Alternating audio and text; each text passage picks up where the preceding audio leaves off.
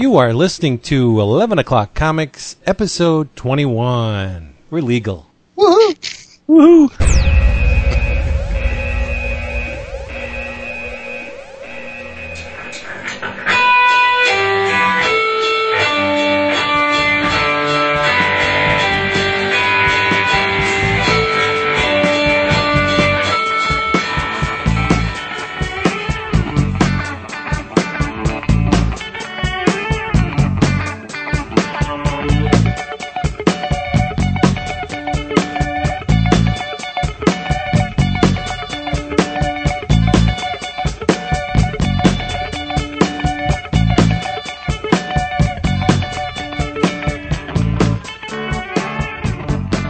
Hello, everybody, and welcome to 11 O'Clock Comics. I am Vince B. I'm Christopher Naisman. I'm David Price. And I'm Geo Force. Oh, also known as Jason Wood in a 2-episode streak. Let's see if we can make 10. You think you can do it? We'll see if I have the internets next week. Oh, that's right, with the move. Yeah. Well, yeah, we should start a poll on the forum for an over under. Well, you know, you can always call in. Oh, perfect. Okay, that's true. Yeah. Yep. Okay. Cool. I won't touch it at all. So, gentlemen, back again. Long week. How we all doing? Doing good. Yeah, Chris is sleepy. I'm doing good. It's late. I'm sleepy. He's sleepy. It's late. It's 20 after 10 over there. Seriously. Yeah. Hey, man. Beauty rest. You should be sleeping there. Thank you. He's not the pretty little butterfly yet. You need to be in a cryogenic chamber, my friend. Yeah. I need a suspended animation. Long sleep, like Michael Jackson. You come that worked out well. Yeah, I was going to say that's not. I don't know about you guys, but I have been a comic reading fool this week. Yeah, normally you're only half that. Yeah. All right. No, well played, David. We do not overcompensate for the Jew, okay? Hey, that may mean you'd have to spend something. Hilarious. That was good, though. That was good. Yeah, I read a bunch of stuff. I can't wait to hear what you read. I got the fever. You know what I mean? And it was all because of you alerting me to the fact that somebody was working on something. And I said, well, I'll just take a look at it. And I took a look at it, and I was doomed. From the first page, I was doomed. But we'll get into that later.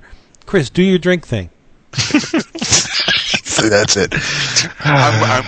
As soon as you said that you had the fever, I'm a little worried tonight, Vince. I'm glad that we're separated by many, many miles. Okay. Yeah. So Vince, to alleviate that fever, what are you drinking over there? I am drinking. Listen to this. Oh, sorry. I am on my third Yuengling traditional lager. In a can. In a can? In a freaking can. Well, where were you last week, Mr. Wood? When I was making fun of your ass last week, too. Well, make fun again, because I got to finish the case. Oh, Jesus. Oh, yeah. 6-pack, you mean? No. Yeah, I don't even take the damn things out of the plastic thing. That's it, yeah. Drink them, yeah. You don't want the fish to get hurt. What an abomination. This Yuengling, I've never seen it here in Chicago. I mean, is this very much a Pennsylvania thing? No, it's actually an East Coast thing because I see it I see the trucks around here. It's the oldest U.S. brewery, actually. Yeah, that's it. Yeah, that's what it says on the side. The first name in beer. Mm-hmm. It's got a nice little taste. It's not too hoppy, which I know my buddy Dave Wachter loves the hops. Not all that hoppy, doesn't have a whole lot of aftertaste, and it doesn't give me gas, which is always a plus. It's just the right amount of nuts for Vince's mouth, I think. Yeah. Three. Wood, what are you drinking? I am drinking Stoli Vanille, which is vanilla-flavored vodka, with some Diet Dr. Pepper. Wow. There's a whole lot of flavors going on there. It is. It's good, though. Oh. All right. And David? I'm finishing off the bottle of white Merlot. That's it. I wanted something a little bit smooth tonight without mixing anything with any caffeine because I'm probably out as soon as we're done hitting record. All right. I like the Merlot. Right. It's tasty. Yes, it is. Can be. Well, my drink, which you can find the recipe for this at iFanboy in my weekly column called Comic Shots, where I combine booze with comics, just like we do here on 11 O'Clock Comics. This week, I'm drinking a mint julep. Really? Yeah. I haven't read the column. Nice. It was, yeah, it's, I'm doing bourbon month right now, and you can't do a month worth of bourbon drinks without doing a mint julep. It's an extremely popular and historic drink. It's a lot of people out there probably already know, but it is the official drink of the Kentucky Derby and has been since 1938. So yeah, you can go learn a little bit about mint juleps and how to make them, and a comic book that kind of makes up the theme for the week. So head over to iFanboy and check out Comic Shots. Can I guess what book it is? You'll never guess, but go ahead. Scar, Son of Hulk. Nope. No? It's like with the girl with the green, with the mint. No. Horses is the theme. Horses? Mm-hmm. Wow. I'm not going to get it. You're right. All right, so we got... As in hung like A, or as in I'm going to ride one? Wait, what was the name of it? A Beta Ray Bill series. Oh, my God. Yeah, but he doesn't even know who Beta Ray Bill is. I know. Who doesn't? Dave? Chris? I don't know who Beta Ray Bill is. I know who he is. I just can't say it. Well, we did get some mail this week. Did we? Yes, we got... Yeah, we got a couple of pieces of mail, yeah. And by the way, Vince, thank you so much for that ever so loving tribute last week on the voicemail. Oh man, I got your back. You're my buddy. I was laughing my ass off. It was nice. You could take it. That's why I did it. Yeah, if David did it, I would not do it because he'd be crying. Yeah, I'm sensitive. Yeah, wow. I'd have to check the string and everything. He's tender. I'd have to cuddle after I did it. So we got a thank you message from John Kulsar from last week's Wicked and the Imp talk we did about that. We got another thank you message from Mr. Josh Cotter from Skyscrapers of the Midwest thanking us for talking about his book, which was really cool. And he's up to be on the show anytime we need him, so that's cool.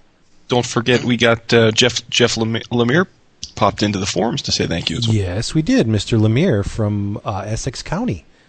Cool. Wood had talked about Essex County, and Jeff heard about it, popped onto the forum, and after that decided he was going to come see me in Chicago. Oh, really? Yeah, you didn't see that? Well, I'm giving you an opener. There you go. Jeff Lemire was the latest announcement. Catered to screaming at us. Screen right now. That is awesome. We'll do it real quick. Jeff Lemire is the latest guest that's been added to the Windy City Comic Con.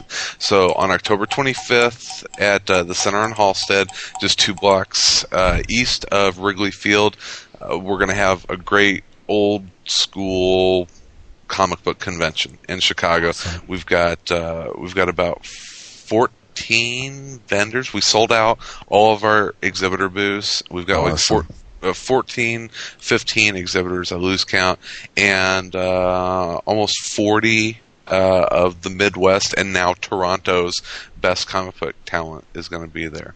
That's and San Diego, can't forget the awesome sauce Pat Loika. But we've got an awesome guest list. You can just go to WindyCityComicCon.com and find out more. But it's guys like Jeffrey Brown, Chris Burnham, Gene Ha, Jason Howard from The Astounding Wolfman just announced, Jeff Lemire, Don Kramer, Mike Norton, Will Pfeiffer, Scotty Young, Tim Seeley, and Scads more. Right. It's going to be an awesome day.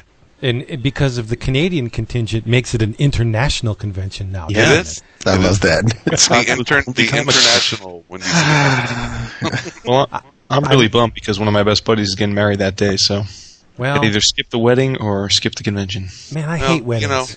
You say you love comics, Wood. I think it's time to prove that. Did you notice I was trying to do a little bit of YYZ in the back when you were doing that? I don't think it's going to translate. All right, whatever. And we did get a couple other messages, both saying the same thing about my Alex Trebek thing intro. They're like, what the hell was that all about? And this is, I don't know. You know, sometimes I was following the muse, and sometimes she leads you down a dead end. She's fickle. So, there you go. Whatever. So let's talk about comics, because we have a lot of comics to cover. I'm tingly. All right. I don't want to talk first because I want to listen to what one of you guys has read, but I'm just going to tell you what I read, and then we'll move on from there. I read all four parts of One More Day. You don't want to start first. I don't want to start first. I don't want to start first, so I'll let you guys start first. But real quick, let me tell you what I read first. Right, I just want you to ruminate. I read all four parts of... I can't say four parts. I read all four parts of One More Day. Mm-hmm. Okay. I read the Free Comic Book Day Swing Shift, and I read Amazing Spider-Man 546 to 571. Oh, 571 came out today. Yes, and I read it. So you are so up to date. I'm so up to date, and I'll say it again. It's all because of David, who just happened to tell me, oh, do you know who's doing Amazing now? And I said, no, Romita Jr. That's like telling me there's boobies on the cover. I'm going to check it out. And I took one look at it, and I saw a double-page splash, and the man is a god, and I said, I have to read this. And naturally, I can't just read the New Ways to Die arc. I had to read it right from the beginning of the whole brouhaha just to get up to date. Yeah. So are you reading Kick-Ass as well? No. I'm going to get that in the hardcover. JR. Okay. I want that in the hardcover. Even though it's Miller, who I don't have a hell of a lot of love for, but I'll give him the benefit of the doubt because he's working with Johnny. So there you go. Yeah. What did you guys read? Well, let me say that on the DC side of things, I've given up Trinity. No, are you insane? Really? I have nothing against it. I'm not going to bash it. It's much better than Countdown was, but I'm just honestly, I have no anticipation of reading it, and we're more than a dozen issues in, and I really just don't care about it. I don't think I care about the Trinity that much. I've never been a big Batman or Superman fan, so I just am like, maybe I'll buy it and trade when it comes out if it gets good feedback from everybody. I think it's time. And read what you want, man. There's nothing wrong with that. Yeah, there's nothing wrong with that. I think it's time to announce our first contest. It's the Phil Jason Wood Seat contest. We're looking for a new panelist on our show. Actually, wait, this is the first time I've heard anybody not say anything glowing about Trinity. Am I just not looking in the right places? Because everybody on the forum pretty much digs it. I know. You know, might not float everybody's boat every week, depending on maybe the backup or what the focus is. But I don't know anybody who's read it and dropped it yet, except now for Jason, or anybody who's really like, yeah, you know, I hear good things, but so I'm just curious. I think the response has been resoundingly in favor of the book. I've encountered a couple people who have dropped it. Yeah. He's not unique in that aspect, but expound upon your feelings. Honestly, I think it's because I have never been, as I've mentioned on the show before, the first, other than a few of the classic Batman stories, I'd never read a Batman monthly until R.I.P. I've never bought an issue of Action Comics. Never bought an issue of Superman, so I'm just not a huge DC icon fan. I do read Wonder Woman because I think Gail Simone does a good job, and she's hot. They draw her hot. Lepresti can draw himself some women's. I agree. But you know, and it had all the recipes for me liking it because I was always a big Bagley fan at Marvel. But honestly, I'm just reading it, and I could care less about the villains. Maybe I'm not giving it long enough, but I felt like I gave it, you know, the equivalent of a year's worth of issues, even though it's weekly, and I just haven't been enjoying it. So I just, you know what, I'll stop buying it in weekly form, and inevitably the trades will come out, and if it gets, you know, if I hear Vince spend 22 consecutive weeks raving about how good it is, maybe I'll pick up the trades at a Wild Pig sale for 50% off and give it a read then. Well, honestly, I've been holding back on gushing over Trinity because I did talk about it in a couple episodes back, and more than once. So I've kind of been easing off a little bit because I don't want to be known as, you know, the DC fanboy, even though I am. But I think it's great. But hey, that you have every right not to buy it. If you don't like it, don't buy it.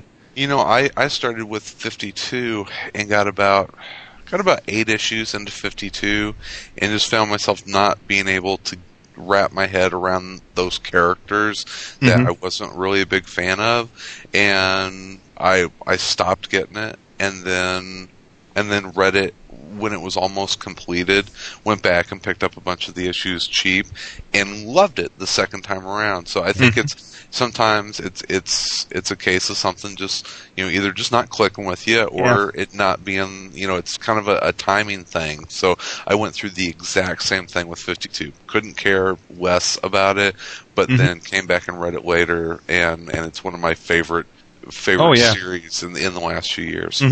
Yeah, and I have a weekly. I think it's also partly the weekly thing. It's just I have a little bit of fatigue to it. I just not enjoying the however many 14 pages a week that we get of the main story. I'm just not enjoying that piecemeal right now. And I think Chris has a great point. I think maybe if I do go back and read this in a more cohesive manner, I may find it a completely different experience. But for right now, I'm just... And plus, I guess it's so clearly not related to anything that's going on either in their own books or Final Crisis that I just don't want to muddy the gravitas I'm feeling from Final Crisis with something else right now. I'm enjoying... what I think to be, we're about to find out to be a pretty significant, you know, occurrence in Final Crisis, and I'm really enjoying that build up. And I feel like, you know, as we've talked about many weeks, that kind of we're all on board with it. I'm getting it. It seems like a lot of people really aren't getting Final Crisis. I feel like it's in my wheelhouse, and I just felt like Trinity's taking me out of that the dire state of the DC universe right now. So, you know, I'll say one thing about Trinity: if the book did not exist. I would have said this for sure last week, but if Trinity did not exist, I would not buy my books on a weekly basis. I would be more than happy to get them all from DCBS, but I feel like I owe the local comic shop a debt of gratitude for taking care of me all these years, so I get my DC books from the local guy, as everybody knows, and I get my indies and other ones from DCBS, but the DC weekly books are the things that keep me coming back into the store. They make it far too easy for me to go in every week because there's a new chapter of an ongoing story every week. Now, damn it, David, it's Amazing Spider-Man. So I have y'all are killing me with that because I've been avoiding that like the plague, and I haven't heard anyone say one crossword about Spider-Man so post the screw up with One More Day. If you ignore One More Day, pretend it never happened, and only focus on the result and not the road they took to get there, Brand New Day is awesome. It's so the writing team is so locked in. I said this to David in an email that it feels to me like Jerry Conway era Amazing Spider-Man, like say 130 to 150 of Amazing. It feels like my golden age of Amazing. Wow. I'm so glad I didn't do a Marvel noise this week because we're doing it now. Yeah, well, let's see. We're getting off track again. We just talked about DC for the most part, right? But yeah, when Vince starts talking, I know. I'm Italian. Yeah, my hands are moving too. I believe it. And he's got a bowl of pasta. I wish.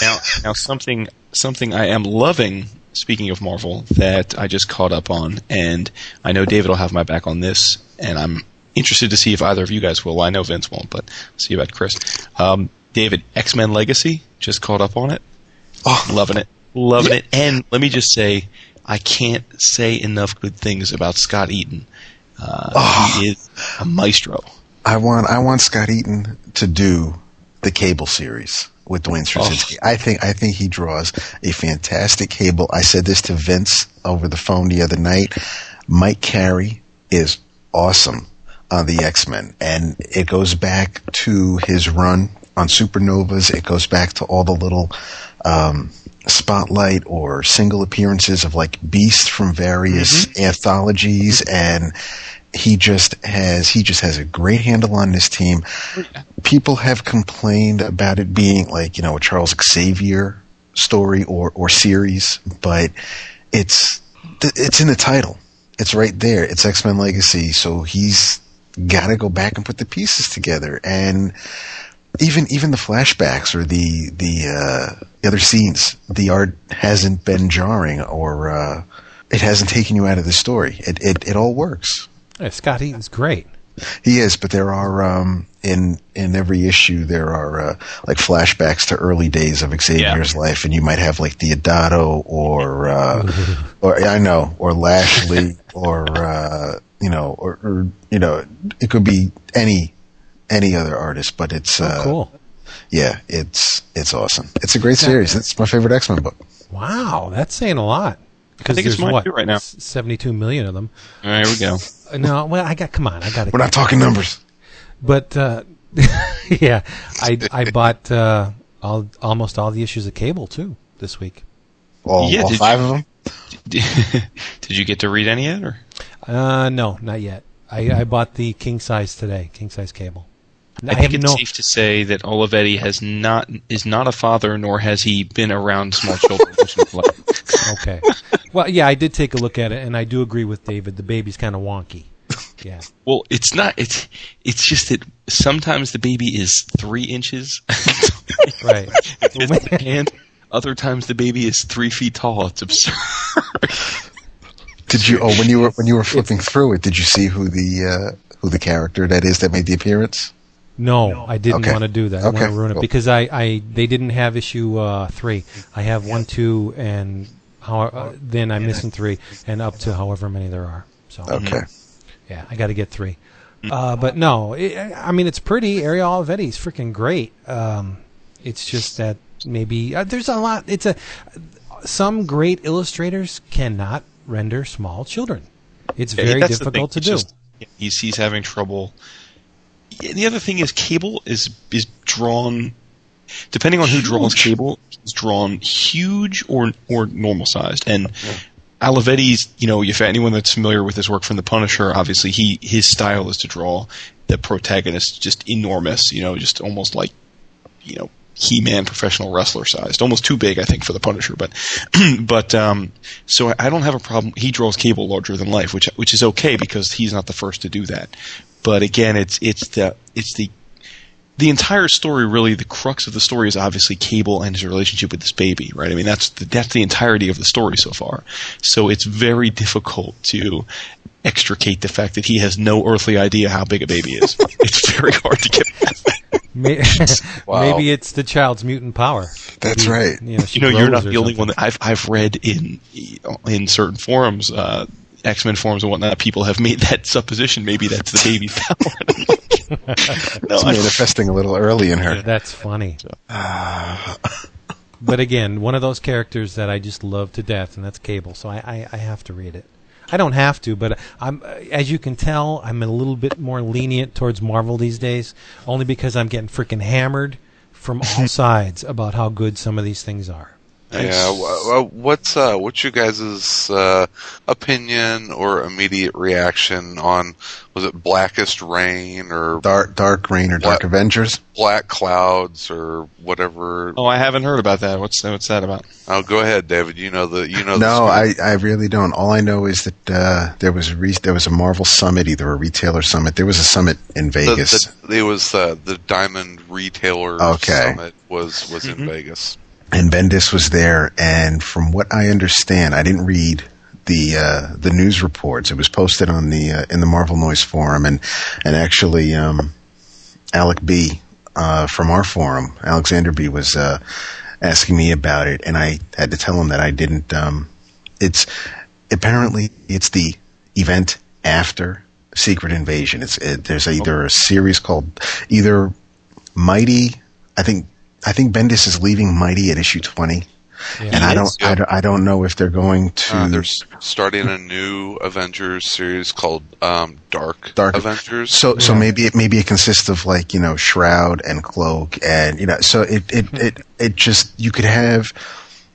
I don't know what it's about, and I told Alec this, and is that I'm enjoying Secret Invasion too much right now to worry about what's coming out after Secret Invasion. I'm going to enjoy this. I don't want to shortchange this to figure out what the hell this next one means. So I think I think Bendis, it's their next big event, and I think they realize that Bendis actually can't finish a storyline, so they're just going to continue Secret Invasion into Dark Reign. But is that's what it's called, Dark Reign? Yeah. R-E-I. Oh, yeah. I get it. But don't you think now that the extended storyline that is Civil War, I mean, Secret Invasion plays upon Civil War. This storyline has been going on since what? 2005, David? Well, since Bendis became the showrunner at Marvel, yeah. Right. That's a long time. End it. Finish it. I have no, as you guys know, no desire to read any of Secret Invasion. I even have less to read something that builds upon that. So no, I'm out. I got comic book blue balls on this. I really just kind of want them to get done. I'm tired of being stroked with no, relief on it. Stuff. It has been. I mean, he started with the old Avengers series with Disassembled, and he's moved forward from there. And there have been some. I thought Breakout was pretty cool. I thought there have been some pretty cool storylines in the whole thing with Spider-Woman with the double, triple, quadruple agent. There's been some neat stuff going on. But you are right. It's been going on a very, very, very long time. And if it was building to this, that's cool. But I can only hope that even when this is done, this has issue 6 came out today. And we have 2 more issues. Whatever after effects are, it's not going to end in 8 issues. So you're going to have some fallout, whether there's some Skrulls still on Earth or who's going to, some heroes are going to go out into space and look for Skrulls. We don't know, so there are things going to spin out from this, but it would be nice to just, have our heroes brush off their shoulders and move on. Now it's time for let's. When was the last time that Marvel's had 3 Avengers titles though? And this could actually be a cool thing. I love the fact that the Avengers are the flagship of Marvel again. Recently, right, with that Avengers reprint. That Avengers classic. Well, I think but I think the last time they had 3 ongoings that were in current continuity was back when they had the core Avengers. Then they had it was Avengers West Coast by then, and then it was Solo Avengers. Yeah. Oh yeah. Yeah, I was thinking Spotlight, but Solo Avengers. Right. Yeah. And does this Dark Reign thing have anything to do with the teaser image I saw today in today's Marvel books with the gravestone? What's that all about? That I don't know if that has to do, because if you notice, I think the word ultimate is in a different, is like in a black lettering when the rest are in white or vice versa. So, and the gravestone, doesn't it say like 2000 and then half of it is on the ground and that says 2008? And when did the Ultimate Universe kick off? 2000? You're asking about that. Dude. Yeah, about that. So because Ultimate is shown in the image and the way the date is, and with Ultimatum coming and possibly a new change a change coming in the Ultimate Universe, I think that might be Ultimate Universe related. I could be wrong because I was wrong on the whole noir teaser images. I thought that might have been affiliated with The Stand, and actually it's part of a new line called Marvel Noir.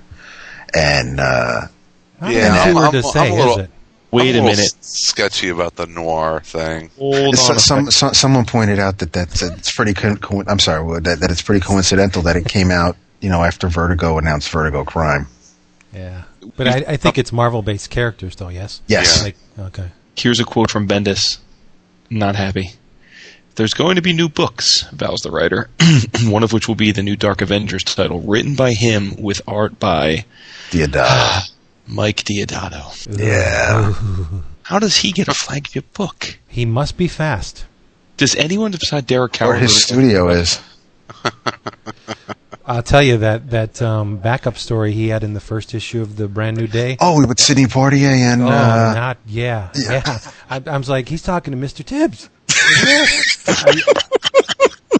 I didn't dig it at all. No. Thankfully, the writing is really good. If memory serves, there was a Greg Land story immediately preceding it. Yeah, because that was the jackpot, and then they wrapped up the issue with a nice Aunt Maytail. Right. Well, what about the rumor? Since we're speaking about Marvel, What about the rumor that there's going to be a boatload of books going up to $3.99 before the end of the year? Did you guys hear that one? Was that? Isn't that Augie at the Pipeline? Didn't? Oh, was it? Yeah, he was kind of the prophet on that.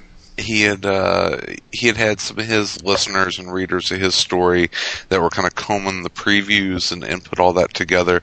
And if this may be a little dated, because I think this was like a month ago, but yeah, there was a boatload of stuff in the last solicits that were all $3.99 books, and I believe that Augie got in touch with Marvel's PR. And their response to him was that they are dedicated to $2.99 books, and it was just kind of a freak occurrence that there were that many $3.99 books that month with special. For the last time that Vince got worked up about Marvel raising their prices, the prospect of paying $3.99 for a mainstream comic book does not sit well with me. It really doesn't. Nope. No, and but on the flip side, I'll play my own devil's advocate. Books have been $2.99 for quite a while, mm-hmm. And you'll pay $7.99 for Scrooge, yeah. And I bet you don't mind paying $5.99 for the Image books that have been coming out pretty regularly these days. I don't buy them. You don't? Nope. I know other members of this group do. Yeah, I'm stuck with Savage Dragon and Proof because they're fantastic, and Madman Atomic Comics. I will pay $3.50. Or $3.99 for those books. I know what I'm getting. They're always quality. They're always by the same people. Yes, I will pay that money, that kind of money for those. I'm not going to pay $3.99 for a title like, say, Ms. Marvel, which I don't buy anyway, but I wouldn't pay it even if it was $3.99. Or I wouldn't even pay $3.99 for some DC books. I'd have to really pick and choose. But what if it was more pages? It would be a temporary page increase, yeah, just like they did in the 70s. They've got that trick down. Yeah. So I don't know. And you guys know, you go to a convention, you can get these things for us. Yes, absolutely. Yeah, exactly. And I mean the I don't know. I haven't seen the new preview, so I don't know if right now the $3.99 books are the max titles and miniseries or books with cardstock covers. So I don't know. I don't know if, I don't know when they're going to put Incredible Hercules or Amazing Spider-Man or Fantastic Four to $3.99. I would hope that some of the longer lasting books, the ones with but knowing Marvel, even, the more readers, then that just means that the more extra dollar they can get from everybody. So right. I would like to see the books that are selling really, really well to stay at $2.99 because Lord knows they can swing it. But right now they've been making the money on the $3.99 books. I can understand the Max books being $1 more. It's that explicit content, mature readers, what have you. If you have curse words are more expensive. No, Garth Ennis is. Go ahead. No, continue. I just have a question about Garth and the Punisher. No, go ahead. No. They made a big deal of his. What the hell did I do? Oh, drop my beer. They made a big deal about Ennis leaving the Punisher. It's his last issue, and this is it. No more Punisher. And then they just announced he's doing a Punisher World Journal miniseries with Steve Dillon. This is Marvel Knights. It's Punisher Warzone from a month ago. It is, dude. We talked about this. Chris Marshall talked about this. See, I don't pay attention to. I know. To the guest or us. That's great. Yeah, we love you, Chris Marshall. He's self-centered B. I'm not self-centered. I got so much stuff in my head, man. I'm always thinking, Yeah, and Ennis is done with Punisher Max, but he's going to come back and do a little Punisher Warzone. Six-issue. No, okay. Warzone because of the name of the movie. Oh, that's right. All right, let's not take up any more time with stuff we already talked about. Go, David. The world's going to end. Why is that? Because in the same week from Image Comics, an issue of Pax Romana actually came out, and an issue of Savage Dragon.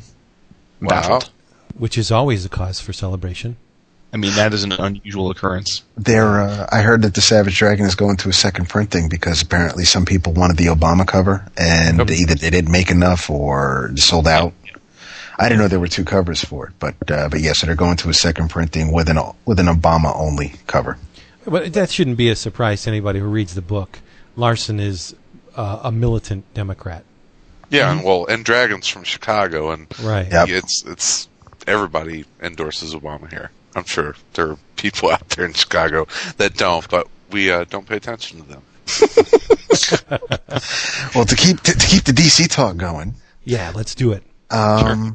Actually, no. First, real quick, back to Image. I finally sat down and pretty much straight through read Battle Hymn. Oh, nice! How'd you like it? I did like it. It's I'm part of me is a little over the whole yes, but you always make it grow. Is kind of over going back even years ago. I'm a little over the whole Alan Moore with Watchmen or Rick Veitch with Brat Pack or Max Immortal, the whole dark hero making the hero or the team, you know, not likable. I'm sure that there would be, if superheroes really existed, that there, especially in that day and age in World War II, that, you know, yeah, they would be pricks. They would get on each other's nerves. You know, they wouldn't get along well if they were thrown into this mix like this. But there's something about, you know, it could probably tie into Spidey, but, you know, there's something about seeing superheroes get along and smiling and enjoying themselves. And yeah, it was World War II, so there's not a lot of bright and happy in that. But I thought the art was awesome. Andy Parks on inks in the first book, but you had Jeremy Hahn did a great job on the series. Since I have yet to read Hawaiian Dick and I've only read 2 issues of 76, it was really my first long-term exposure to B. Clay Moore. Really? And I dig it. I like his storytelling. I really, you know, I thought the characters were cool. I enjoyed, you know, like the Dark Invaders aspect of it, and I like how it kind of was left open ended at the end. The characters were cool, you know. I mean, Johnny Zip and the Proud American and Defender of Liberty. I mean, it was a good book. I enjoyed it. I'm sorry I missed it the first time around. Yeah, it's been out. It's been out for a long time. You can say you're kind of tired of that kind of comic book convention of the darker, you know, kind of alternate look at stuff. But yeah, Battle Hymn came out. What is that? Like 6 years old now? Is it really? Mm-hmm. I had it feels like it's like 6 years old. Because then to show you how long I've had it, I picked it up at the New York Comic Con from 2006 when you had Jeremy and B. Clay over at the at your table for the Heroes charity. Yeah, but it's it's good. And for people that don't know, it is B. Clay Moore and Jeremy Hahn's kind of reimagining of the Invaders. Yeah, and even Betty was, you know, I mean, she was there to, I guess, you know, keep everybody happy or content. I really liked Quinn Ray. I thought, oh, you don't think she'd make you happy, dude? Oh yeah. It sounds like you're like they're like spinning her, you know. Okay, well, they kind of were. It's like they kind of were. Yeah, it's like finger cuffs, dude. I really liked Quinn Ray, and I'd like to see more with. I want to get some of those other comics that Moore mentioned in the afterword, but I'd like to read more about Midnight Hour. I thought that was pretty cool. I did enjoy it. I liked it a lot. Oh, that's right. Midnight Hour was that was Clay's first comic that he did. And or the first character, and then it was he. Oh no, he appeared in what was it, like Young Lust or one of those a book from one of the other indie publishers that he kind of there were a couple of stories where he included Midnight Hour, and that was cool.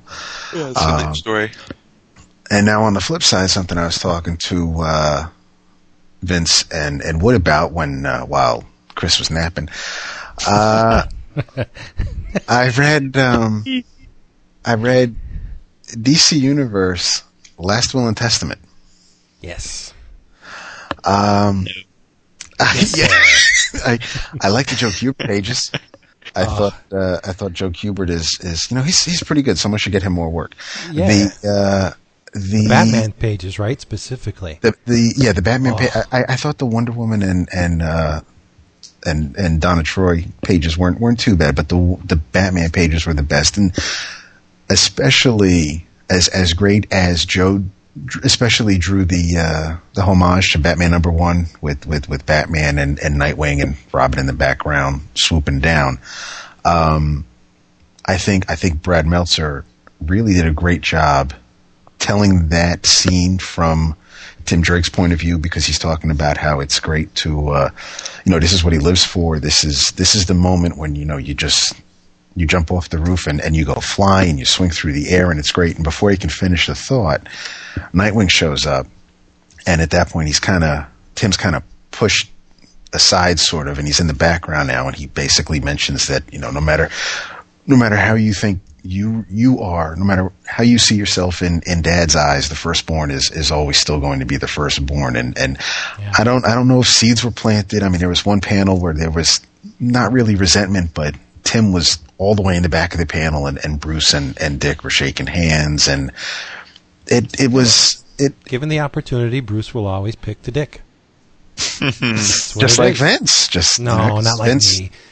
See, that's the thing I not to say I don't like about Nightwing, but they have him propped up as the prodigal son. And in a lot of cases, he doesn't deserve it. He makes mistakes just like everybody else. He's an interesting character, but more so than Tim. Tim's kind of cool, he's earned his stripes. I like Tim a lot. Yeah, I do too. And unfortunately, there wasn't a lot of Tim in this book. What is it about Meltzer that he just loves kicking Tim's ass all over the place? That's true. No. That is true. Because when I was talking about Meltzer earlier, he's his younger brother. Oh shit! Apparently, I wasn't even picking up on the whole Tim thing, but I love Archer's Quest. His Green Arrow arc is fantastic and a nice nod to everything that I loved about DC Comics from the 70s and in the 80s, and that was. I loved it. I really, really, really liked Identity Crisis, even with what happened with Sue and Dr. Light and kind of, explaining why Dr. Light's the joke that he is and how he wasn't years ago. And I liked Identity Crisis. The he lost me. What? How many stories did Identity Crisis spawn, though? Oh, gosh. That has generated a lot of paper. Yeah, because all of a sudden, because it took... You went from Deathstroke being a Titans villain to popping up a few places, and now all of a sudden he's like, Green Arrow's arch nemesis. And you're right, it spun off a lot of stories. Unfortunately... There were times where Justice League of America left me a little flat. Meltzer's probably my age, most likely a little younger, and we seem to have an affinity for the same characters. He likes Vixen, he likes Geo Force, he likes Speedy or Arsenal or whatever his name is nowadays, and I do too. That would be Red Arrow, sir. True. Yeah, the one because that's yeah. I know. There's a okay. Worst costume ever. Yeah, worst name too. Yeah, but there's I like Arsenal personally. I do too. Yeah, I do too. But all of a sudden, I'm reading this and I don't know what it is, and maybe it ties back into what I said about the Darky Heroes thing. I don't get the story's 20 years too late. It not only is Geo Force trying to get revenge for what happened to his sister or his stepsister or half-sister, which is late, is late enough, but to turn Geo Force, who may have had a mean streak or may have been a hothead, especially going back to Batman and the Outsiders, he always had a short fuse. Batman, of all the team members, Batman had to keep him in check and make sure he didn't fly off the handle. But now he's all full of vengeance and going after this person who turned his sister out and made her a murderess, and it's late. It's just it's exactly not, it doesn't feel as heavy as it could. And I compliment Meltzer because he wrote a great story. I liked the joke humor pages. I thought Daddy's pages were great. The Sons, I'm guessing it may have been it felt like, especially the way some of the pages weren't maybe all that consistent, so I'm thinking it was maybe a mad rush for graduation day at the Cubert School. Oh, so everybody's class was, we got to put this comic out. So, Jeez. You did. I just, some pages looked like Hubert and some didn't, and those were the better ones. But I wanted to like it, especially because it's a Geo Force book. But it's also, it's just another step in the DC is not looking into DC. DC doesn't want. I don't want to say DC doesn't want, but DC is not doing themselves any favors, because as verboten as this phrase may be, or as turned off as people get, it's not new reader friendly. It's not, you have Geo Force and you have Terra and you have Deathstroke, and you get an idea as who these three are in this story. But then you have Black Lightning, and he mentions his daughters, and you have the team will help take care of this, or nothing was explained as to, and people. Okay, wait. Before you get a little bit too deep, okay. let me just add one thing to that segment where you said the Geo Force angle with the I gotta do this right now, I have to have vengeance, wasn't explored enough. You gotta remember, and this is another thing we talked about, this is the night before everyone is gonna die. Now, so he has, this is in the title, Last Will and Testament. This is the last chance Geo Force has to get back at, or so he thinks. Well, Deathstroke? Why is it the last night?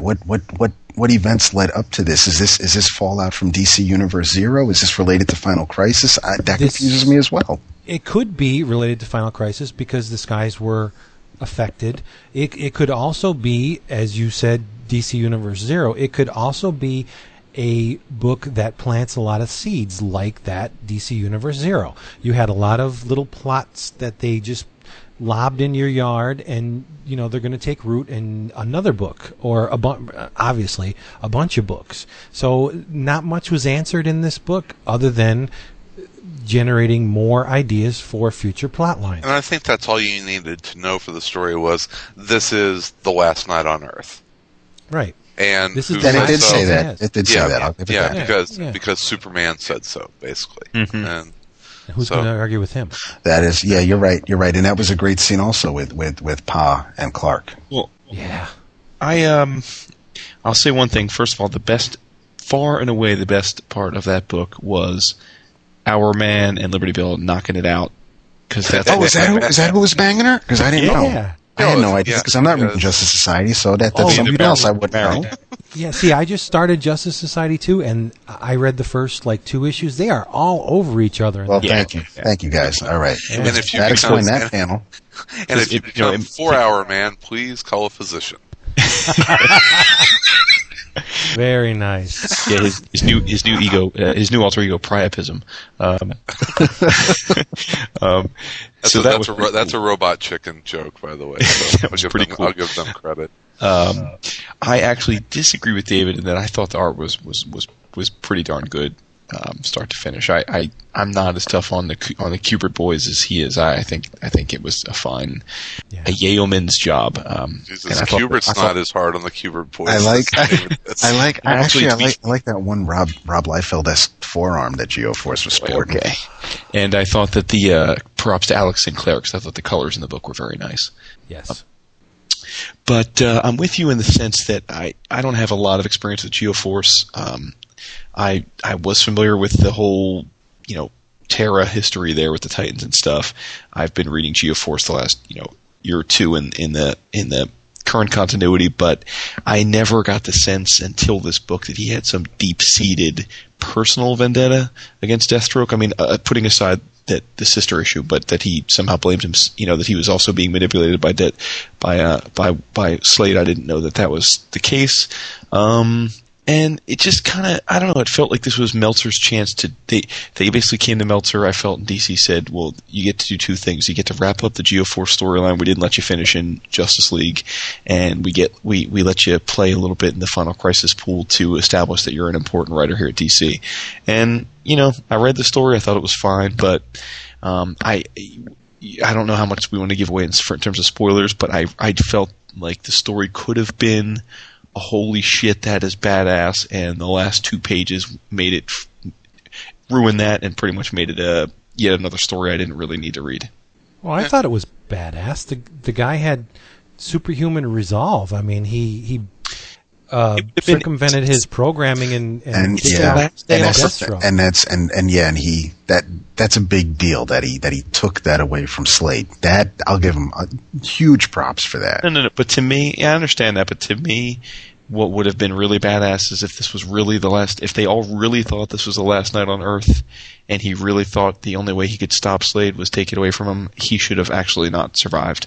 He should have. They both should have died. That would have been cool. If he could have killed himself and killed Slade, that would have been cool. Instead, they're both alive. Well, Slade's not going to die. Yeah, there's no way they're going to kill Deathstroke. So, but why can't Geo Force die?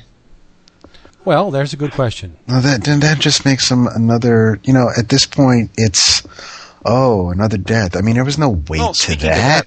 I think the number of B-level DC villains that are dying in the last few months is definitely leading me to think that somehow or another we're having a pretty major reboot after Final Crisis. No, I thought for the first time. It's for Blackest Night.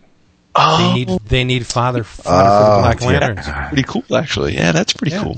Yeah. All right. But anyway, going back to the Geo Force dying, don't you think it's more productive to plant a seed than it is to pull up the plant and kill it? Now, Geo Force is still alive. We're going to spoil it because, come on, they have to have read it by now. Geo Force and Deathstroke are still alive at the end of this. Story spiraling out of this thing could go for 2-3 years. That's money in the bank as far as mainstream comics go. Whereas if they just killed Geo Force outright, they'd have to find some hokey way to bring him back because they always come back. You know? I mean, this is though, because Terra never came back. You know, Terra never came back, and it would have been cool if her brother avenged her by actually dying. Shit, Terra's back now, isn't she? No, that's not the same Terra. Is it the one that Amanda Connor's doing? Yeah, it's a different Terra. Yeah, it's a different Terra, but I would not be surprised to see the original Terra as a Black Lantern. Well, they put her in the. I mean, you know, that's someone who could come back because she had powers of, you know, manipulating the Earth. She was put in the ground. And that booty, that booty was teen. But it's Team Booty. But and built like a 13-year-old boy.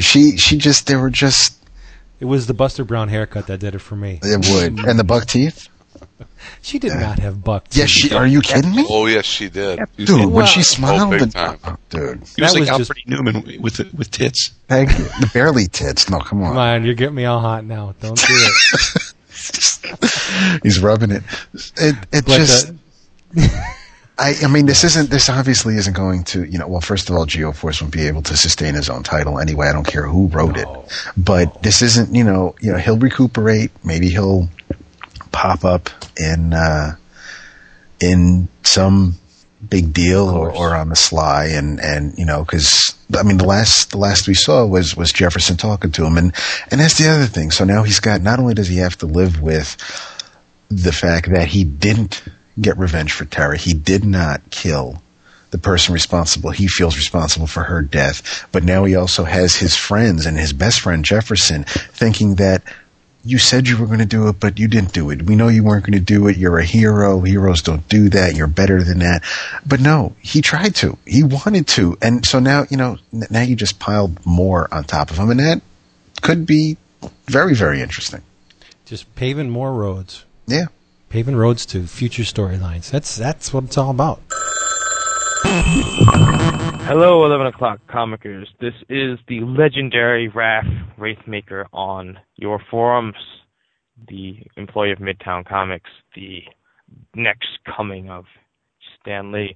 I just wanted to send a voicemail to my favorite resurrected podcast and to four of my favorite friends in comics, Vince, Dave, Jason, and Chris.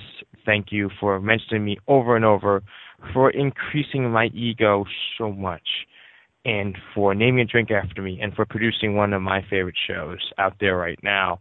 I also want to thank Vince for putting me on the spot at the Super Show there. You guys didn't give me a good cue. I had to interrupt the tribute, and gee, do I look like an ass. Brian actually wanted to punch me out at the end. No, I'm kidding. It was great. Thank you again for including me into your little intro there. And, you know, keep up the great work, guys. I love what you guys do. You know, even though I'm a tiny bit younger than you guys somewhat share my voice on comics. I mean, death to the direct market. Robert Kirkman is partially right, and I will come and save the comics industry just as soon as I get these scripts out. Keep up the good work, guys. Bye. Last night on Earth, I'd be taking a boat over to the Amazon island, knocking on Diana's door. Hello? Come on, it's the last night. What's it going to hurt, you know? You.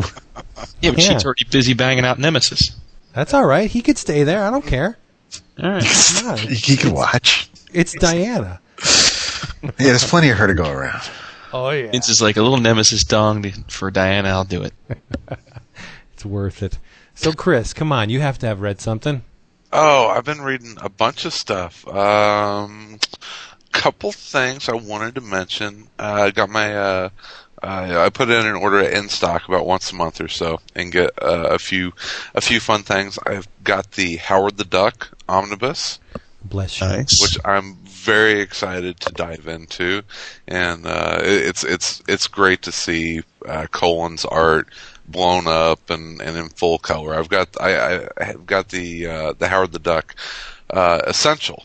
But it's really nice to see it oversized and in color.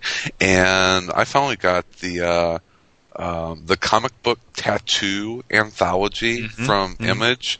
Oh my God, is that amazing? Huge. It is. It's a tome. It's a huge anthology, and this will either attract people to it or send them running, screaming away. But these stories are all based on the lyrics of Tori Amos songs, right? Mm-hmm. That's the concept of the anthology. But I tell you what, everybody is in this thing, and the artwork in it is absolutely gorgeous.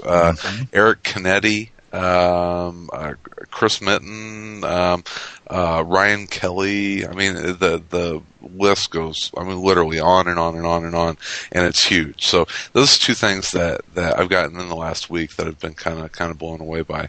And on Wood's recommendation, I picked up the Essex County Volume 2. So very nice. Hopefully, going to read that this weekend. Sweet. Cool. I think the comic book tattoo hardcover weighs more than Tori Amos. Oh yeah, you can kill somebody with that book. Yeah, it's nice. Really nice. My in-stock box was not a light one this week. It was some major poundage. Yeah, behave. So David, you want to tag team this? You start, buddy, because I have a couple of questions for you. So you go ahead and start. Okay. Well, I set it up before. I'm reading Amazing Spider-Man now. Reluctantly at first. I had a cheap... Well, I won't say that. That's dirty.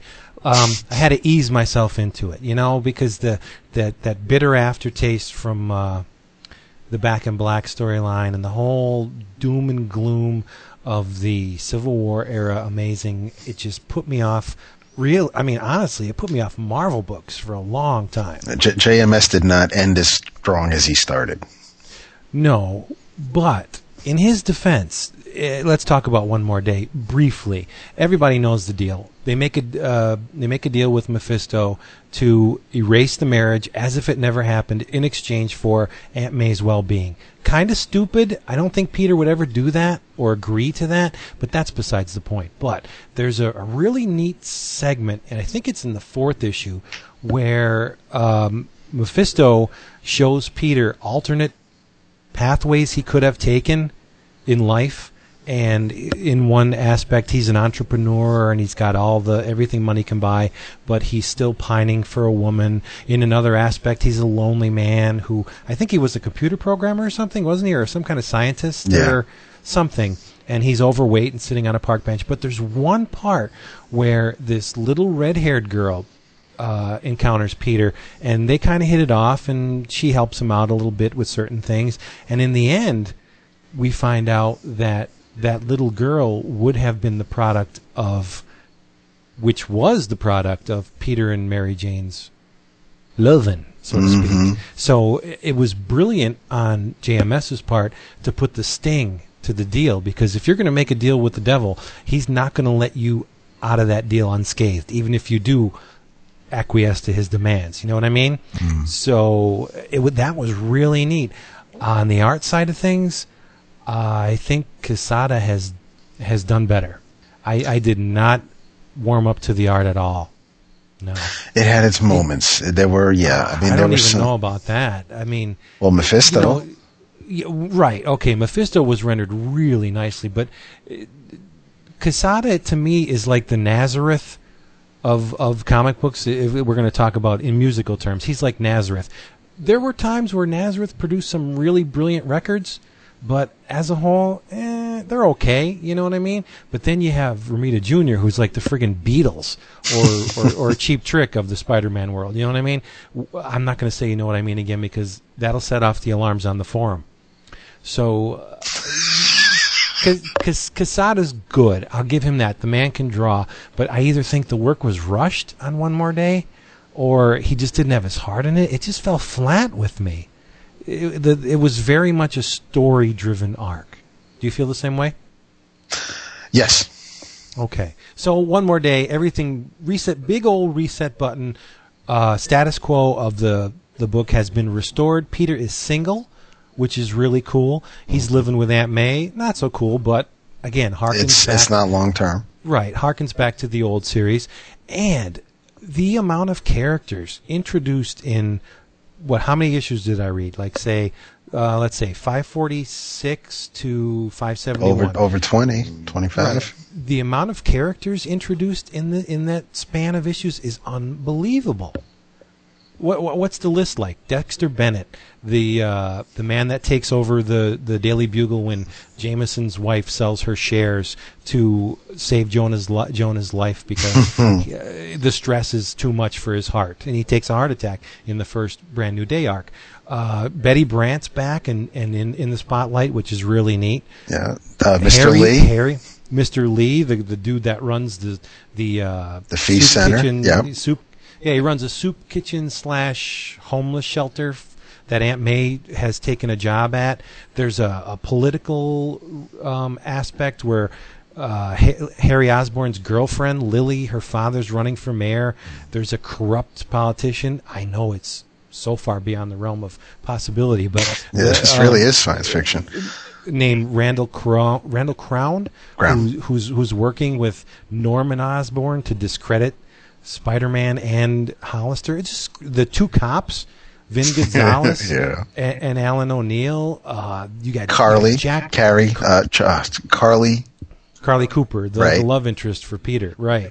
And Vin. There's love triangles in this thing. It's like a huge cast, like I said, 70s. Jerry Conway, Amazing Spider-Man. It's unbelievable, and I don't understand. The people that are saying the slot issues are the only ones to read, because I do not find that to be true. What do they call it? The Spidey Brain Trust. You got four guys taking over the title: Gale, Guggenheim, Slott, and Wells. Yep. And I'll tell you, the other guys, the work is just as strong as Mr. Slott's. I mean, there is something really nice and. Slott's work has a special quality to it that maybe the others are lacking, but I'm just playing a little bit devil's advocate because I don't see any difference in the writing. It's all fine work. Really neat character interaction, and it's a fun, no holes barred, no ties at all. Yes, they do mention... Registration Act, once in a while, but for the most part, it's as if the Civil War never happened. He doesn't shirk the chance to put on. At first, he does, but as the series progresses, he goes out in public in the costume, and yes, he's hounded by the Blue Badge, was it? The Blue Shield, some obscure character from Dazzler who's working for the government to bring in renegade superheroes, and he's hounded by the Thunderbolts later on in the Romita Jr. run. Look, I mean, and the new characters are unbelievable. First of all, you have Jackpot. Yeah. She resembles Mary Jane to a fault, even speaks in with the trademark Mary Jane cliched words like, well, comic book cliche anyway, tiger. The Brazilian. And she physically resembles Mary Jane. You have Malice, who's a goblin-esque type character.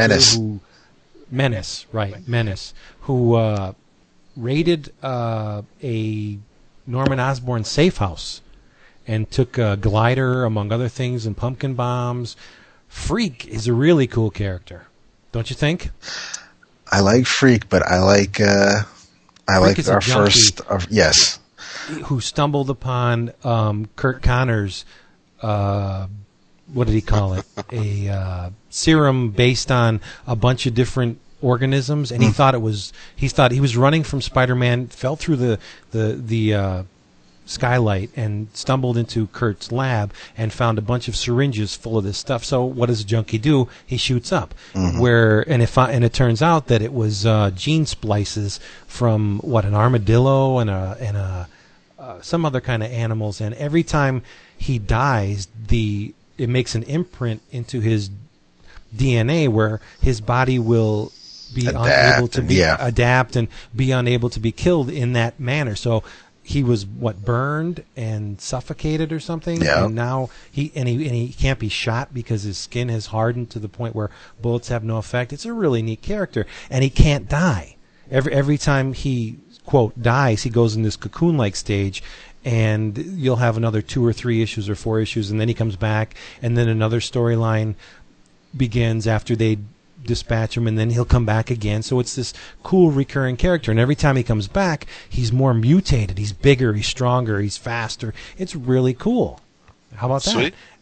Yeah, and Paper Doll. Uh-huh. There's a Ditko-esque villain if there ever was one, and oddly enough, she pops up during the Marcos Martin issues, which are phenomenal. What did I read? Oh, I've been reading Robin Year 1. Oh. And Martin did a lot of that. He did Batgirl. He did the Batgirl thing. Yeah. Okay. Mm-hmm. Huh. Good stuff. But she something about her father is a physicist, and she got caught in some kind of dimensional machine where she got smushed down and to paper thinness, and she can blend she can flatten against a wall, or it's kind of like Mr. Fantastic, only flat. And when she touches you. She can make your body. She can suck the the mass out of your body till you're paper thin.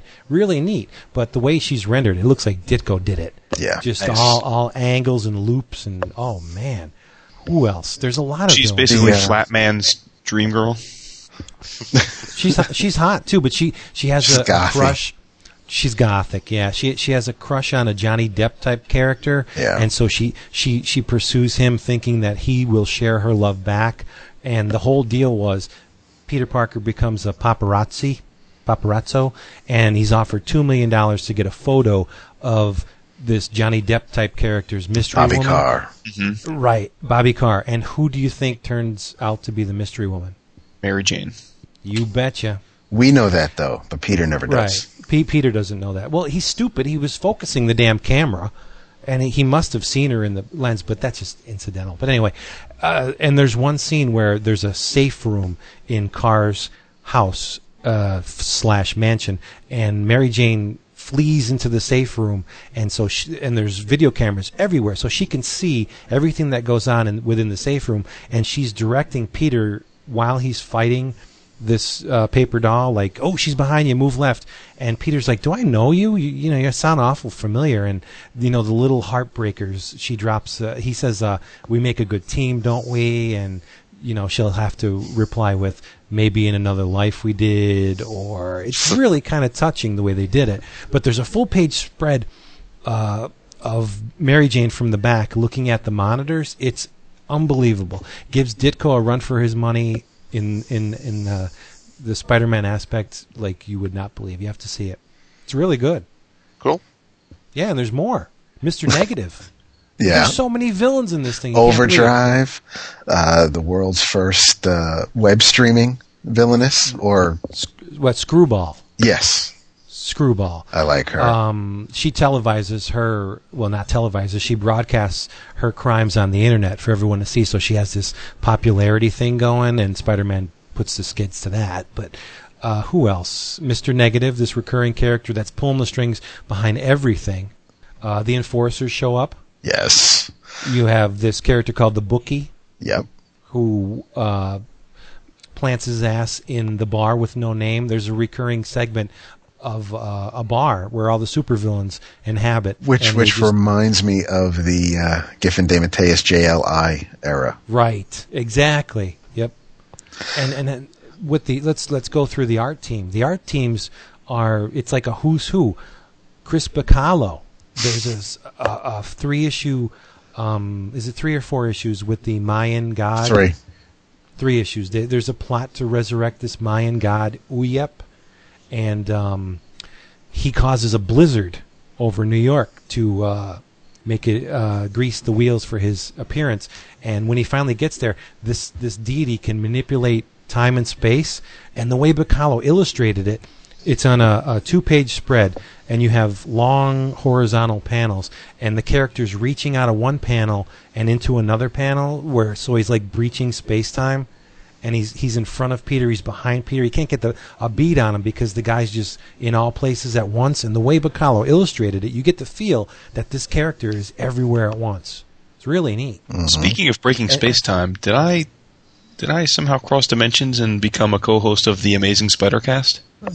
No, but I do like to give credit where it's due. And this run of Amazing is really, really good.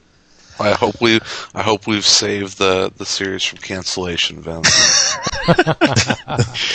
No, yeah, it's fun. It's fun comics. It's good. Well, let me ask you, since I haven't got my shipment yet this week, have you gentlemen had the chance to read Titanium Rain #1?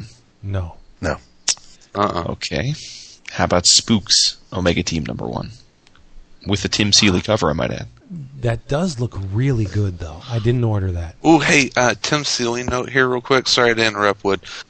Spike TV, the Scream Awards, Hackslash is nominated as Best Comic.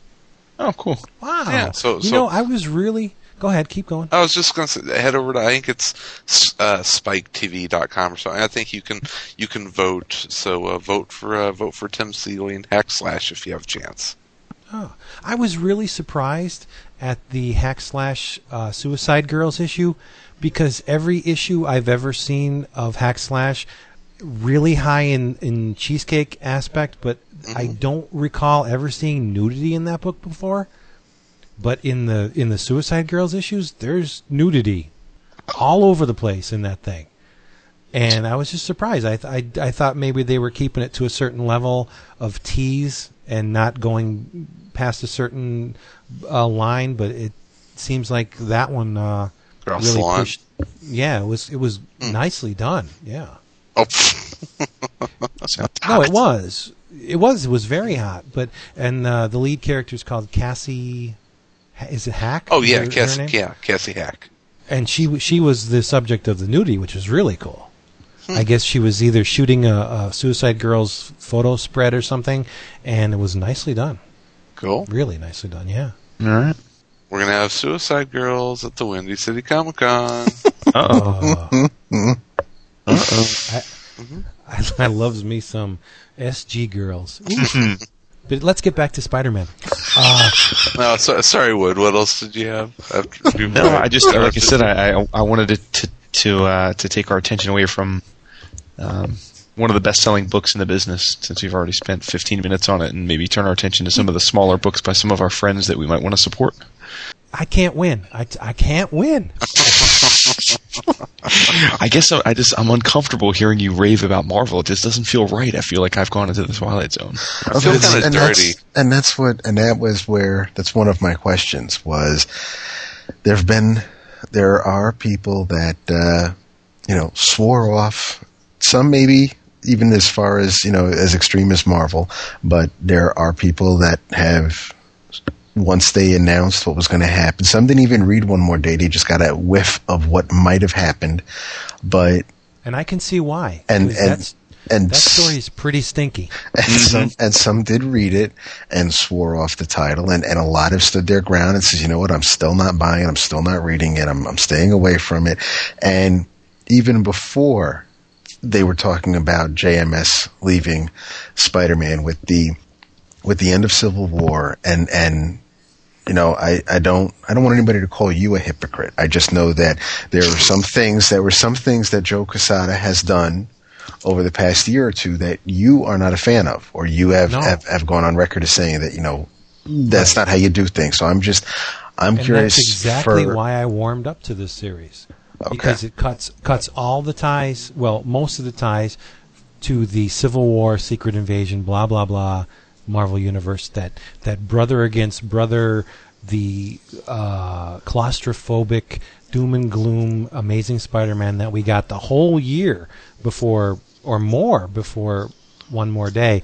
It was just too much. It was not Amazing wasn't always lighthearted, but it did have its moments of seriousness. But for the most part, Spider-Man is the wisecracking superhero, and that was totally erased. The soul of the book was stripped for me, and the soul of the Marvel Universe is kind of stripped with this whole Secret Invasion Civil War thing, and this seems to have put that all in the closet, and there's no side of it in this. That's why I like it. It's really good. Okay. I just didn't want anybody to call you out on it. I mean, you know, well, let them call me out, because you know what? I admitted I was wrong. I prejudged this book with One More Day.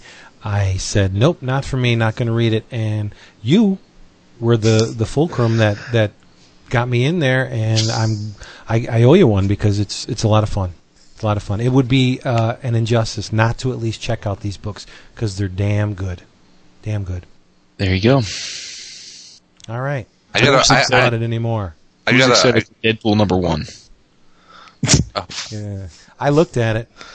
It does look good. Did you buy it? Yeah, it looks pretty. No, you know what? I'm going to wait for the trade. I will buy the trade, because I like that. Good man, good man. I got a Fantagraphics pick for y'all. I know they don't make that. Vince have. The Last Musketeer by Jason. Oh, yeah. Yeah, the same guy that did different Jason. Probably real similar sense of humor. I don't know if that's a dig or not. No, it's a compliment. We talked on AC. Oh gosh, months and months and months ago about I Killed Adolf Hitler. Oh yeah. Which was really a lot of fun, and this is the next in Jason's series of books. So The Last Musketeer, I just picked it up last night and started reading it, and yeah, if you liked I Killed Adolf Hitler, I think this one will appeal to you as well. Was the Adolf Hitler book a Dave Wachter top of the stack? I don't know. Okay. I don't know who picked that. It may have been me, may have been Wachter, I'm not for sure. Okay. Jason has a sardonic wit, a blacker than black streak in him that it could really put you off if you're not attuned to that kind of stuff. I have Shh, and I have Hey Wait. Have you read either of those? No. Oh, good God! What was the one that he did about the? He did one about the whole like beat poets and right. I don't have that one. Yeah. Or do I? Maybe I do. I have like 3 or 4 of his books, and you're thrown because it. The denizens of his universe are funny animals. Yes. and he has a very cartoony type, very pleasing style, but it's cartoony, cartoon-ish. There's an economy of line that's really nice, and he's very designy, and you have these everyday instances, and then someone will fall off a cliff and die. It's like, holy shit. Absolutely. You know? Yeah, it's really cool. Yeah, they're cool. Oh, Jason's very good, very, very good. Indeed. Wow. Not that Jason. Not you, Jason. That Jason. And speaking of Fantagraphics, go out and buy the new Love and Rockets that came out today. Ooh. I think. Oh, yeah, I had it in my grubby little paws at the comic shop. I can't wait to get it. It's coming in my box. Gotcha. That's good stuff. Got a big old chubby Maggie on the front. Baby. Nice. Oh. So we anybody else have anything they want to talk about? I can go on about Amazing Spider-Man. I got more notes here. No. Save it for next week. Let's give DC a little more love. JSA. Okay, I'm up with that. JSA. Yes. Freaking so damn good. I tell you, I think we've talked about in the past that I very much liked Kingdom Come. Don't get me wrong, but I didn't think it was the seminal, earth-shattering work that, say, what I think of New Frontier was. I liked it though. I don't have any. But some people hold it in the very highest of regards. But I have to say that not great. Sure. Yeah. But this. Man, I don't know. John's. It's hard to find fault with the guy, but this JSA run to me is his best. I guess. Well, I don't know if it's this or Green Lantern is his best stuff right now, but every issue of JSA is just a blast to read. It is fun. It's just you would think that with that many characters, they would all just get lost in the shuffle, and you wouldn't care about any of them. But he finds a way to have great characterization of just about every one of those guys. You really get a sense for each one of those characters. And how did you like the Magog reveal? Awesome. Yeah, wasn't that great? Awesome. Yeah. Just made all the sense in the world. Gog has been so much fun. For months we've been seeing Gog do all of these godlike miracles and seemingly almost come off like Lenny from Mice and Men, just this. Is that the puppy? Really fucking creepy, man. Makes everybody's dreams come true, and you just know that at some point that switch is going to happen, and it's going to get a whole lot of fucked up real quick, and then sure enough.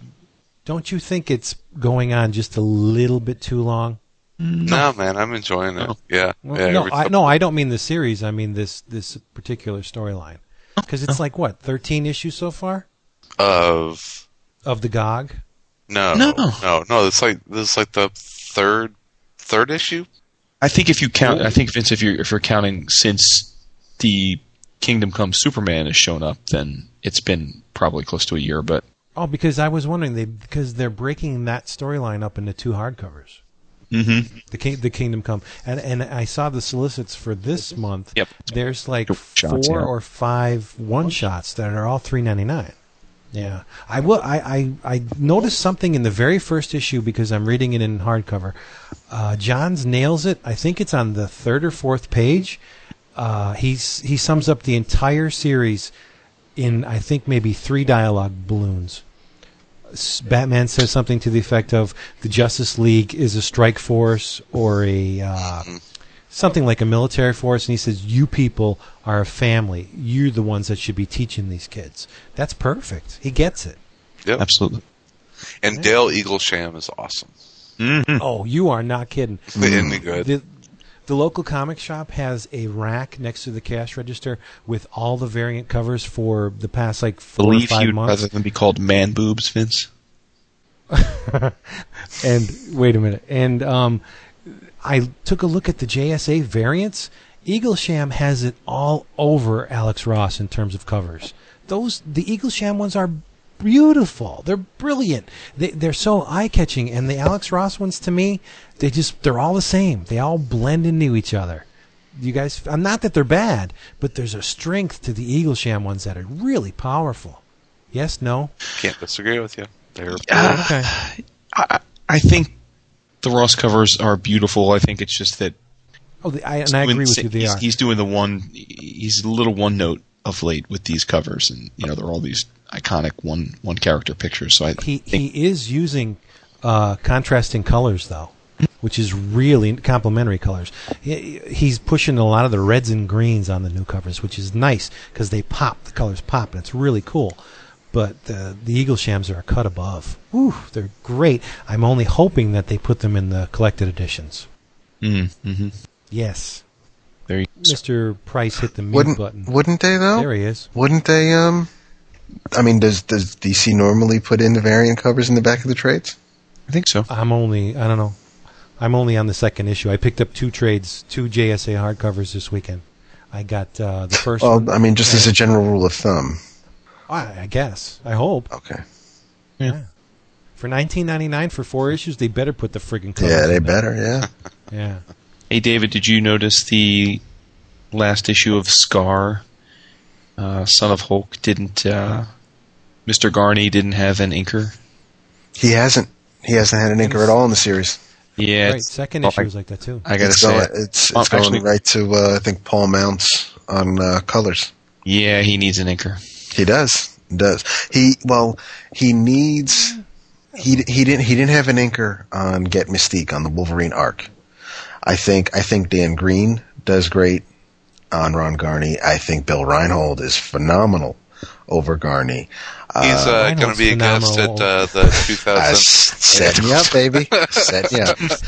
Reinhold is phenomenal over anyone. Reinhold is phenomenal by himself as a penciler. Exactly. Yeah. I was just going to say that. Bill Reinhold is a pretty fantastic artist. You remember those Punisher issues? Yeah. He did some stuff on inker. Detective, yeah. I think, as well. Yeah. Yeah. Bill's pretty darn good penciler. The Wolverine arc with just Garney, and I don't know if Garney inked or if I wish I could remember the colorist on that arc, but yeah, Mystique looked inked. But no, this is colored pencils like Justice almost or you know, Avengers Invaders, but the little our boy Jackie Juice though. Guys. Yeah, it's just my cup of tea, I have to say, and I've always considered myself a Ron Garney fan, but... Well, in this case, it's not just Garney. I think it might also just be... Well, do you think it might also be the subject matter, or would you be cool with this if it was another artist or... Oh, definitely. Yeah, no, okay. I mean, I think okay. It's the... I think I've talked about this, fair or not, if this was an indie book or something, I would probably be much more forgiving about the choice here. But I guess since I'm familiar with Garney... Why does it matter who published it? Like I said, fair or not, I have a certain expectation for the way a Marvel superhero book is supposed to look. That's why That's why we've talked about why I really didn't care for Mike Allred at first, because I don't think... Right. Scar's not your typical Marvel book, though. It's not even in the Marvel universe. It's a throwback, I think. I look at it as. But on the other hand, I guess, okay, so I guess if... I got your number, Mr. Wood. If I was reading a Conan book, I want it to be inked too, then, okay? There. Happy. Okay, all right. Oh, look, he gets all pissy. Did you see him? Yeah, but Carrie Nord didn't have an inker on Conan. I didn't read it. Ooh, why? Okay. Ooh, speaking of, I finally stumbled across those Dark Horse Savage Sword of Conan archives. Barry Windsor Smith's pretty good. Oh my God! Yeah, he's all right. Well, when he wasn't channeling John, right? When he wasn't channeling Kirby. Oh, that too. Yeah, that's true. Yeah. Those things are freaking beautiful. Yeah, they are. Oh, I thought Conan might have been a little slender, but it's still good comics. Yeah. Barry Windsor Smith's Conan is the prettiest Conan ever. There you go. He's a handsome mofo with those big blue eyes and the Roman features. Oh my God, the guy! I mean, if I was a woman, I'd be all over Conan. But how about his Red Sonja? You have the one with red nails? I'm gonna have to. I actually just have them on order. I stumbled across them in a bookstore, and I was like, "Oh man, I gotta get these ordered." So I won't have them for probably another week or so. I don't think it gets any better than Red Nails. Cool, brilliant, yeah. Hopefully, I should. Let's talk to Jason a little more, just so he's not all mad. I'm wounded. You shouldn't be. I'm just funning with you. No, I don't give a damn. Right. Good. What do I matter? Seriously. Oh, that's true. That's the savviest thing you've said all night. Oh man. You know what? I'm telling you, take some of that money, go buy Amazing Spider-Man. If you do not like it, no, seriously, if you do not like it, he's getting no. No, I told you, I bought the Marcus Martin issues and I bought the J.R. issues. I just haven't read them. One of the Marcos Martin issues, I forget what number it is, but it's a paper doll cover where the cover is actually shredded and you can see her eyes coming through. Yeah, the best Spidey covers in a long freaking time. Mm-hmm. See, and I like the one before with the pop art. Oh yeah, the Liechtenstein. Yes, thank you. That was nice. And I'm not a huge Jimenez fan. I like him. I respect the guy's talent, but he's really sharp on these issues. He's got a tendency to noodle a little bit too much. See, I was waiting for you to. We talked about the characters and we talked about some of the new villains, and you mentioned the enforcers. But how about that one particular character that popped up in the Kraven storyline?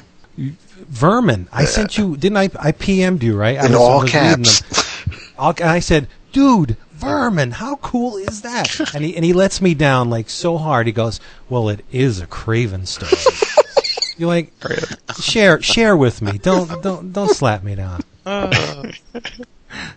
right. So we're way past our time limit, guys. No, not really. We can talk about more stuff. I'm sleepy. Oh, yeah, we interrupted his nap. I'm so tired. A big week for Image, man. Yes, it is a really Pax big Romana, week. I Kill Giants, Dynamo 5. Mm-hmm. It's a good week for... I took everybody's advice. I picked up the first issue of I Kill Giants and the second one today at the shop. All right, nice. Did you guys do the Roberts? I have it. I've read half of the first issue, mm-hmm. and yeah, it's great. Mine's coming, but I've been hearing a lot about it, and I guess the couple, the iFanboys talked about it, and you guys had the... We had Eric Gross artist on. Or the yeah, it was Eric. Yeah. It's a shame he got some technical difficulties because he was only on for part of the interview. But yeah, that actually kudos to having him on there because I don't think I missed that book. We'll have Eric on AC at some point. But yeah, the Roberts has the best tagline in all of comics: 2 serial killers, 1 retirement home. That reminds me of Bubba Hotep. Yeah. For some reason. Mm-hmm. Oh, yeah. Real similar vibe to it. Oh, speaking of Bruce Campbell, I did read, I got caught up on Fear Agent. I was a whole arc behind. Oh. So I guess it actually is probably the arc that just came out in trade. West Goodbye. Yeah, Hatchet Job. Oh. Uh-huh. I mean, I read it in issue form, but it was I read them all in one big stack, and God damn, what a good book that is, huh? Oh, you're not kidding. And let me tell you something. I think I don't think Opeña gets enough love because I love Moore, and I love him, and I think he gets Tony Moore gets a lot of praise for his work in that and many other things, deservedly so. But but for those that aren't that familiar with Fear Agent. Tony Moore and Jerome Opeña alternate arcs, and Opeña's stuff is fantastic. I mean, that alien world where they're at in the Hatchet Job, where those flying fish-like creatures. And, I mean, it's just beautiful, surreal stuff. It's just fantastic. Look at the camera angles that he picks and all of the shit that he just throws at the camera. Yeah, Opeña is he's really, really good. Yeah, people need to know his name, yeah. I really like the part when they're on the flying creatures and the lava, and you're hanging on with Heath, and he just pulls you into the thing, and you get actually feel the heat from that lava. The guy is really talented. Tony Moore should look over his shoulder a little bit. I think those guys. I think they challenge each other, and I think their art gets better each arc after they pass off the baton on art duties. And I tell you what, I wouldn't switch out those two guys with any other two artists in comics. I think they're two of the best in the business right now. They have that classic Warren feel. In addition to the EC feel, there's a real strong Warren vibe coming from those. Yeah, too. And I'll say it again. Anyone that's not reading Fear Agent, I just don't understand why. Seriously, serious challenge to the people on the forums. I would love to hear from people that have actually tried issues of Fear Agent and then have not continued to read it. I'm just curious as to why aren't you enjoying it? Because I can't fathom someone that's actually tried that book that likes action-packed comic books not loving that story. It's like amazing right now. So is this your new Wonder Folk? Is this? Yes, amazing is amazing. And just a little bit of follow-up from last week. Remember I talked about The Darkness and I said they're probably going to discount the first trade They are. Top Cow is offering the first 6 issues of The Darkness in collected form for $4.99 direct only, just like they did with the Witchblade. And if you get it through DCBS, it's like $2.50. Damn. Do it. You got to get it. Please do yourself a favor. Get The Darkness Collected Edition Volume 1. It's awesome. Oh, I will. Oh, and something that we used to talk about every week, been having for a while, Noble Causes. So Ferber has announced that he's going to wrap it up. He's going to be finishing up the story. But I heard him on an interview with one of the iFanboy guys, and he confirmed that as soon as he wraps up the series in a few issues, they're going to put out a second, about 700-page black and white archives that'll be current up until the very end of the series. So you'll have 2 nice black and white, inexpensive archives of the entire series. There you go. So, two more or no, total? No, total. 2 total. So the second one will be current up until the very end of the series. I already paid for that. He said they're going to resolicit it, actually. Oh, great. Speaking of resolicits, mentioned Hackslash a little bit earlier. They had come out with a Hackslash Archives that is out of print and just about impossible to get, and they are going to go back to press on that. So don't spend the $80 at the Amazon Marketplace for that, because I heard today that they have plans to reprint that. Hopefully, didn't that just come out not too long ago? Yeah, and they burned through their entire print run of it. Well, and for the price, what was it, $19.99? Yeah, and there's a Remender archive. No, a Steve Niles. Our omnibus coming out too from IDW. IDW, yeah, it's a big honkin' Steve Niles book, so that's cool too. But I passed on it the first time, and Matt Kramer, has been pushing Hackslash since day one. Yeah, so I'm just going to get the omnibus when it's resolicited. I'm glad they're doing it. Yeah, because it sold out. I wanted one, and I actually saw Tim, and he's just like, "Yeah, sold out." I'm like, wow, that was fast. It was seriously like a month and a half, and it was sold out. When I think of Tim Seeley, I consider him one of those good girl artists. His females are awesome. Mm-hmm. He draws very good women, among other things. I mean, I like the guy's style, but he's a good girl artist for me. If you like Tim Seeley and you're a Marvel fan, you'll be happy soon. Well, 1 out of 2's not bad. Shut up, Mr. Amazing. I got to play. And you were talking about solicits and re-soliciting. I don't want to tell you how many Virgin books I have in the queue that I will never see. I've paid for 3 trades, about 7 or 8 floppies. I'm never going to see them, and they're all going to show up in 1 month on my DCBS order, and I'm going to go hog wild with the credit. So that's one publisher I'm sad to see go. Are they officially canned? Well, they're down to 1 book. They on a typical month, Virgin would have about 12 pages of solicits in their section. In this previews, they have 1, the Warrior Kshatriya, and that's it. No trades. Ramayan, Snake Woman, Devi, nothing. Just that 1. So wow. I'm not even going to order it, because what are the chances we're going to see it? Well, that happened very fast, didn't it? They've put out a lot of paper, but he would be reincarnated in another form, but I'm bump. Yeah, that's funny. They flew way under the radar for a lot of people's tastes. So. Yeah. Maybe if they put out a Sutra book, I would have bought it. Yeah, like you need it. Seeley art. All right, people. Let's bid our buddies here adieu, and we will be back next week with more comic talk. Adieu. And probably not so much Amazing Spider-Man talk, because they're going to get mad at me if I talk about it more. Secret Invasion. Witchblade. Next week, guys. We're going to talk Secret Invasion next week. All right. No, see, the thing is, we like to hear from Chris every once in a while. Yeah, really. You wouldn't hear from me either, so...